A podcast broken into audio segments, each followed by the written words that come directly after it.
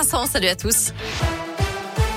Une info pratique pour débuter avec des perturbations ce week-end à la SNCF en cause des travaux en gare de Lyon-Pardieu. Ils vont commencer demain matin à 5h jusqu'à lundi midi. Le trafic est adapté sur une dizaine de lignes, notamment Lyon-Clermont. Certaines lignes arriveront à Lyon-Perrache ou seront desservies en car. Sur la route, Bison Futé voit orange dans le sens des départs aujourd'hui dans la région. C'est vert pour samedi, dimanche et lundi dans les deux sens.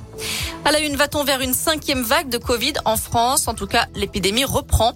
Le taux d'incidence a augmenté de 14% en une semaine. 44 départements sont au-dessus du seuil épidémique. Ce n'est ce qui n'est pas le cas du Puy-de-Dôme et de l'Allier. En moyenne, plus de 5000 cas sont diagnostiqués chaque jour en France. Le nombre de tests est en baisse, lui, de 20% en une semaine.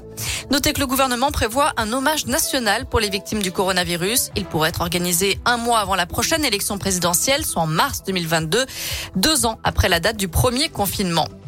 Un rappel dans ce coupe info, ce week-end on change d'heure, on gagne une heure, c'est-à-dire qu'à partir de 3 heures dans la nuit de samedi à dimanche, il sera 2 heures. Il faudra donc penser à reculer sa montre. Vous le savez également, beaucoup vont fêter Halloween.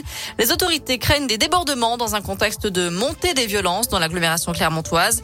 Le préfet a signé un arrêté interdisant la distribution, la vente, l'achat et le transport de carburant au détail, tout comme la détention et le transport sans motif de produits incendiaires et de feux d'artifice. Un arrêté qui commence demain matin jusqu'à mardi 6 heures.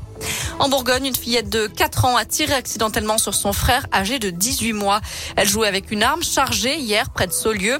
Le petit frère n'a pas été grièvement blessé. Enfin, plus légèrement du foot avec la Ligue 1, coup d'envoi de la 12e journée ce soir avec un choc entre le PSG et Lille à 21h. Demain, saint sera à Metz à 17h. Les Verts sont derniers et les Lorrains avant-derniers. Quant à nos, Quant à Clermontois, ils recevront l'OM dimanche soir. Le coup d'envoi sera donné à 20h45.